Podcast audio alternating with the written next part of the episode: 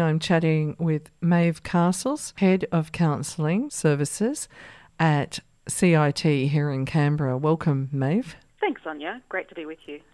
Now, Maeve, tell me just a little bit about your own background. Are you a Canberra person or did you come here from someplace else?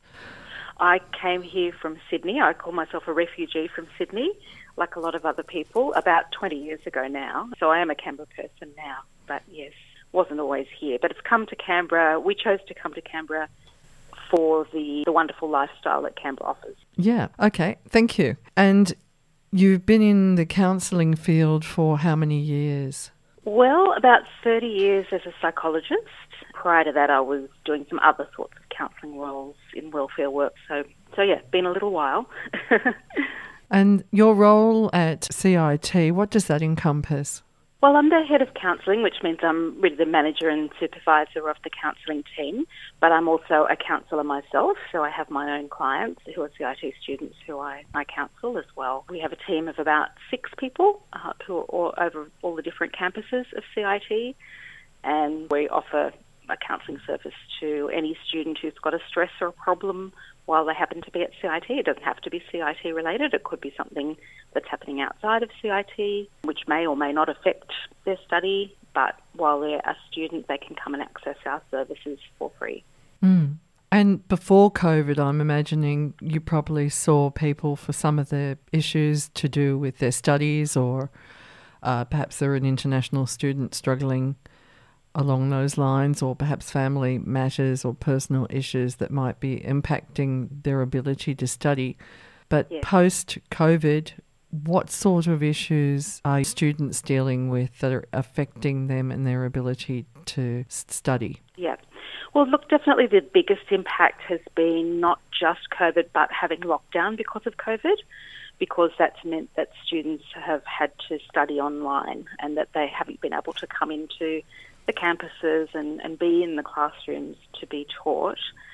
So I guess there's there's a number of things that come along with that. So I guess what a lot of our students find is that while they are studying in the classroom with the teacher there, with their peers around them, that's a good way for them to study and it keeps them motivated, it keeps them on track. There's a bit of structure, I guess, to their days and also to the way that they're learning. And when that's taken away from them, when they're really having some classes online but uh, expected to do a lot of things that are self motivated and, and putting in place their own time management for things at home, that's that's created some real barriers for a lot of people. I think we've all had lockdown lethargy in different different forms, whether you're studying or not. But certainly for people who are studying, it has led to a low energy and a difficulty with getting started with things and with forming a routine while you're at home. So these are the things that we've been hearing about a lot from students during that time. There is a small group of students who actually like learning online, and that's worked really well for them. But but I, I have to say, for the majority of people, certainly the ones we've been supporting, it has been more difficult. Now, there's some added things to that. So another complication is for those where they don't have a good place to study at home. Maybe the environment at home is, is awkward. That might be because there's a lot of people there working or studying at home at the same time. It might be that there's conflict or tension at home and it's difficult for them to, to find a quiet and space to study. Or it might be just that they don't have the Wi Fi or the right devices sometimes as well, the same equipment that they would have at CIT. So there's been some added complications for people as well in that way. Mm. Yeah, I had the experience of the data downloads. I don't have enough data download to do online classes all the time. But I'm uh-huh. thinking about the uh, learning, the ways that people learn. You know, not everybody, as you were saying, not everybody can is comfortable with online learning, mm. and that can create stresses for some a person, can it not? Yes, definitely. And I guess particularly for those people where, because that's a barrier for them, they haven't kept up with the workload that they have or that was expected of them, submitting assignments on time and that sort of thing, that creates an extra stress because then they're feeling stressed about the, the work that they haven't done, the fact that they're behind on things. Will I ever catch up? Will I fail? All of those things. So I guess the teaching staff generally have been very supportive and flexible of people in that and understanding that, that these are the consequences of lockdown for some people. So, so I guess that's been good that there's been some flexibility there and support. Some people have just found that I can't study in this circumstance and I'm going to stop now and, and resume when we're back on campus. And that happened in 2020 as well. There were some people who didn't uh, who opted out of studying in first semester when it went all online, but then they came back in second semester or came back this year when they were able to come back on campus. So I guess um, we're, at, from a CIT point of view, we're supporting people to do whatever's going to work best for them. Mm. I'm I'm wondering about the financial issues that might have had an impact upon students as well, who mm. might need to have an income to cover the cost of their studies. Not everybody has uh, Commonwealth fundings or support or a scholarship or such things. Is that one of the issues that comes up? People may have lost their jobs. Yeah, absolutely. That's been very difficult for some. I guess for some people, they have been able to get that COVID payment this time around, but that wasn't necessarily the case last year. International students, it's been really difficult because they usually rely a lot on their, their working income from their part-time or casual jobs to support them as they're going through. So CIT's had to be a bit flexible about that as well with payment plans and with supporting people. I know they've reached out with people with things like food hampers and, and some support with debts or bill payments and those kind of things, putting them in touch with the services who can help them and support them as well. But but yeah, I've I've, I've heard from some students myself personally who have had difficulty with having enough money to pay their rent and their bills and their food. And so um, it's been good that, that there is that support there. And things like with the electricity bills, they, the electricity company said we're willing to suspend payment of bills or, or work out a payment plan with what people can pay because we understand the circumstances here. Mm. Um, it's, it's been a huge relief in the last couple of weeks for some some of our students who have been able to either get back to work now or can contemplate that soon that they'll be able to get back to work. But yes, it's been, like you said, it's a, it's a real stress for people if you're worrying about paying your rent. I mean, that was another thing with the rents because some landlords were offering a rent reduction, but some of our students had some difficulty in negotiating that with the landlords. Often it did work out in the end, but sometimes it took a while for it to. It was a bit of a process for them to get that support from the landlords. Did uh, the counselling team were they able to assist in some way? We're always able to advocate for people if they're not able to do it for themselves. So sometimes we are reaching out to other services and supports on people's behalf if that's what they want us to do. But quite often, what we're doing is working with the person on, on what they need to do as well and supporting them to be able to take those steps if they can. Mm. I'm imagining that international students, if you come to the point where you feel that you can't study, but you can't even leave the country. That would have been an, an incredible stressor. Yes, exactly. And often those people had that added complication of being worried about their families and, and the impact of COVID on their families overseas, which in some cases was very, very dire. But yes, for the ones who even don't have that, it was very difficult. And some of them have had to take a bit of an absence of study to have some permission to not, not be studying or not studying with the same full time load that they would normally have because of the circumstances. I mean, people's mental health can be affected too. Apart from the general lockdown lethargy, there are some people who have pre existing mental health issues, some depression or anxiety that they normally mm. live with and, and, and sometimes are managing very well in usual circumstances, but because of all of the impacts of COVID and online learning and losing jobs and all of those things, sometimes that's become an exacerbated issue in, in recent times. Yeah. Absolutely. I think that there's been much higher uh, impact on people who had the pre existing anxiety, depression, and, and so on. And, and having, yeah. if you're on medication or you've got support from services, that the services going online, uh, navigating all of that uh, possibly dealing with social isolation because one of the things of being on campus is that you, you're there at least a day or two or whatever it is a week Mm. where you've got that social connection, which would would help. But being if you're living alone or even if you're in a crowded house, um, it can be really problematic. But managing, and um, I I personally notice that if you've had a trauma, that that for some reason or other, and I, I had an interview with Jayashri Kulkarni from Monash University, and she was saying that people with PTSD have been really, really impacted uh, by lockdowns in particular because it, it can bring up previous traumas. Yeah, yeah. Look, I think that, that all of those are very good points, Sonia, and certainly that social connection that people have is a real resource that normally does help them stay well and and having that interaction with people. Yes, so those people who've been living on their own, it's been very difficult. Some of the students who've been living in accommodation, stuck in their own rooms during quarantine times, that was really, really challenging for people. Yeah, They because we, we actually had it. Bruce CIT and Reese, Reid CIT were both exposure sites, so that was That's- just in the first yes. couple of weeks of the Exactly. lockdown, and That's so right. And, and the, every, everybody was in quarantine, but for the students in accommodation, it was harder than those of us who had a home and a, a yard to go into, wasn't it? Absolutely, absolutely. And do people reach out? Do the students know that there's this service available to them that they can contact the counselling team? Well, I hope so. We've had a lot of new students contact us during the lockdown period.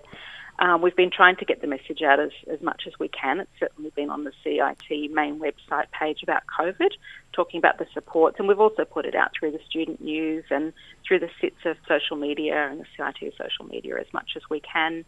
Particularly in the last few weeks as well, it's been Mental Health Month, so we've been getting the message out there as much as we can as well. And also at the beginning of semester, we do go around and, and try and visit as many classes as we can in person uh, when that was possible, and, and let people know that this service is there for them. But but yeah, look, there may be some people who still haven't heard about it or, or weren't aware. We also do find that there's a percentage of students who won't access the counselling service when it is remote, because at the moment we can only offer it through phone or telehealth video call conferencing with your computer or your phone video. So there are some people who only like to come in person and sit with the counsellor in a room, and so that's that's sort of means that for some people they opt out of accessing the service when they can't do it in person, which is a shame because sometimes that means that their issues are being exacerbated because they're not being supported in that way.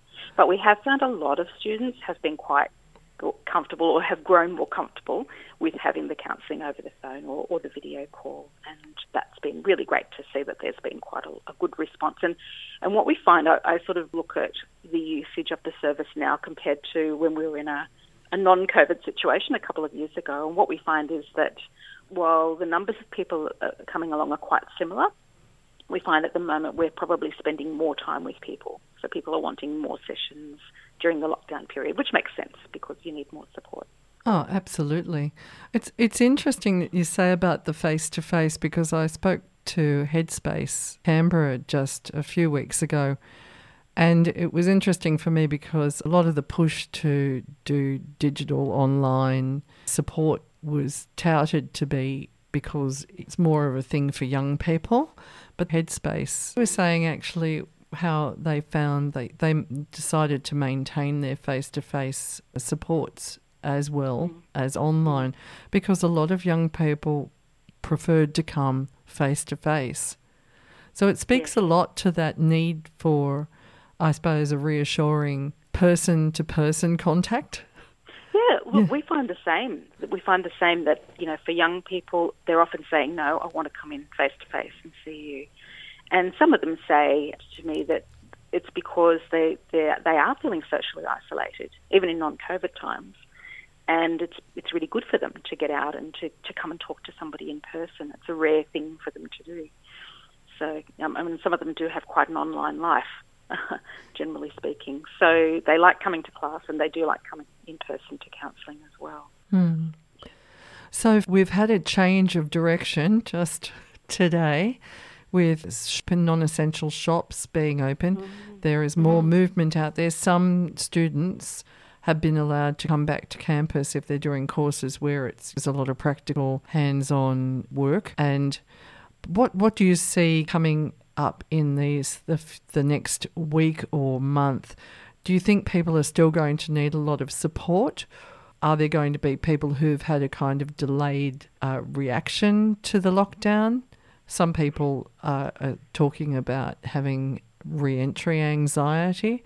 What sort of issues do you think are going to be affecting people over this next few months?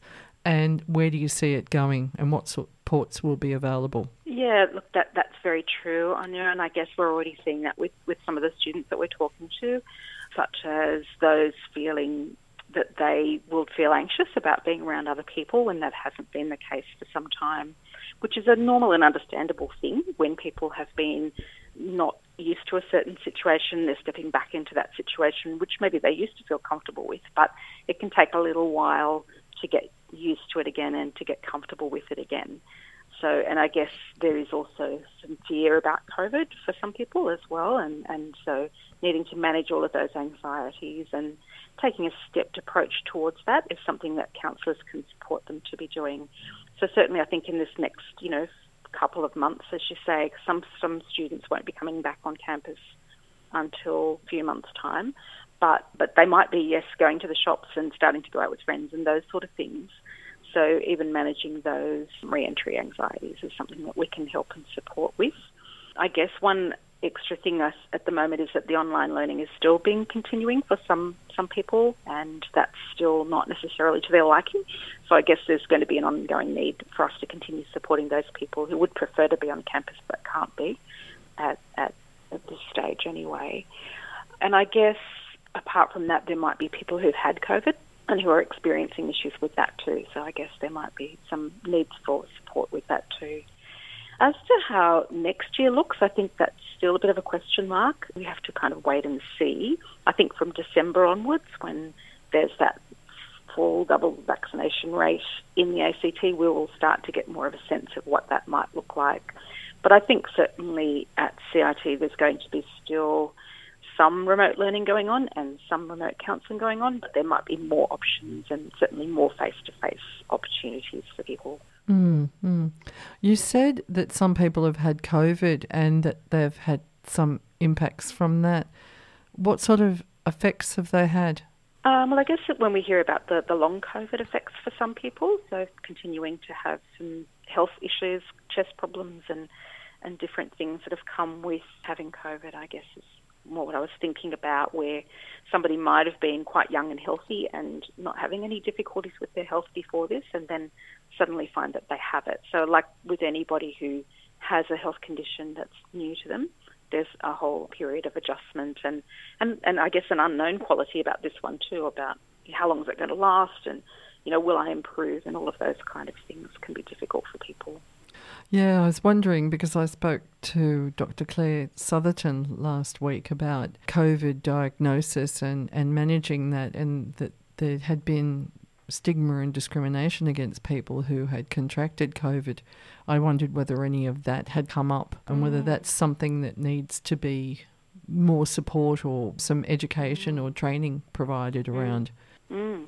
Yes, that's a very good point. I haven't actually encountered that in our the people that we're supporting so far. But, but yes, it may come up that there is that, and in which case, I think you're right. We'd, we'd be looking at what is it that we can be doing in the community, whether that's the CIT community or the broader ACT community, mm. to to educate people and, and to, to create that awareness to reduce stigma and uh, to increase acceptance, I guess, that these people need our support and our, our, our understanding and our kindness.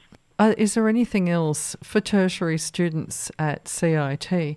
Is there anything else that you'd like to share that's in, that might be helpful or useful to students who have been struggling across this period or even beforehand with their studies? I guess one of the things that we would be looking at with people is to be taking small steps in the direction that you want to be going in and maybe looking back to your pre COVID times and looking at the things that normally help you feel good, help your well being, and starting to put a little bit of those in place if they happen to have fallen off. Because we do find with a lot of people they're saying, Oh, I used to do this or that, and I haven't been lately, which is understandable. So just starting to do that walk around the block or go back to the gym or to be picking up that hobby that you normally would do, or ringing that friend, or going out with somebody that you used to do. So those kind of things that help people's well-being. Certainly, um, we've created a wellness hub on within eLearn, the, the CIT portal for students, which has a lot of information and resources there, some relaxation exercises and some articles and videos and audios that counsellors have put up there, and all of that's there to support students as well as they're going forward. But certainly, I would encourage anybody who is at CIT, if they do want some support during this time, to please give us a phone call or an email and say, I'd like an appointment, can I have a talk with you? And we will then have a look at you as an individual and see how we can support you in your steps forward from here. Mm. Maeve, what's the telephone number? How do people get in contact? The CIT student support number is 6207 3290, or they can email citcounselling at cit.edu.au. And the counselling support is free. I think it's important to say that because sometimes international students might think that they might have to pay for the counselling. That's right. It's already paid for by your CIT fees. If you're an enrolled, you need to be a currently enrolled student, and it's also confidential. So we don't we're not um, sharing that information with anybody at CIT or anywhere else unless you give us permission to do that. And if somebody's English is a second language, is there interpreter support to assist if you know the language is a difficulty? That can sometimes be arranged. Yes. Terrific. Well, I, I have to say honestly, I, I have sought support myself for my studies, and I've had a really great experience through the counselling team there at CIT, which is why I wanted to reach out and do this interview so that students knew that there is support, and you can, even if you get behind with your studies, you can you can have some assistance to talk to your teachers and so forth. And it's just been really, really good experience for me, one of the best I've had in terms of support. So, uh, thanks so much, Maeve, for the work that you and your team are doing across this time and into the future. It's just brilliant. Oh, thank you so much, Anya. I'm glad to hear that's been your experience because that's what we hope that every student can say. And yeah, it's been wonderful to talk to you, and I, and I hope that people do feel encouraged to come along and put their hand up if you need some support. We always say, while that might seem like a big and scary thing to do if you haven't done it before, it's quite a normal thing to do at CIT because we're here, here to help you. Yeah, thank you very much, Maeve. You're welcome.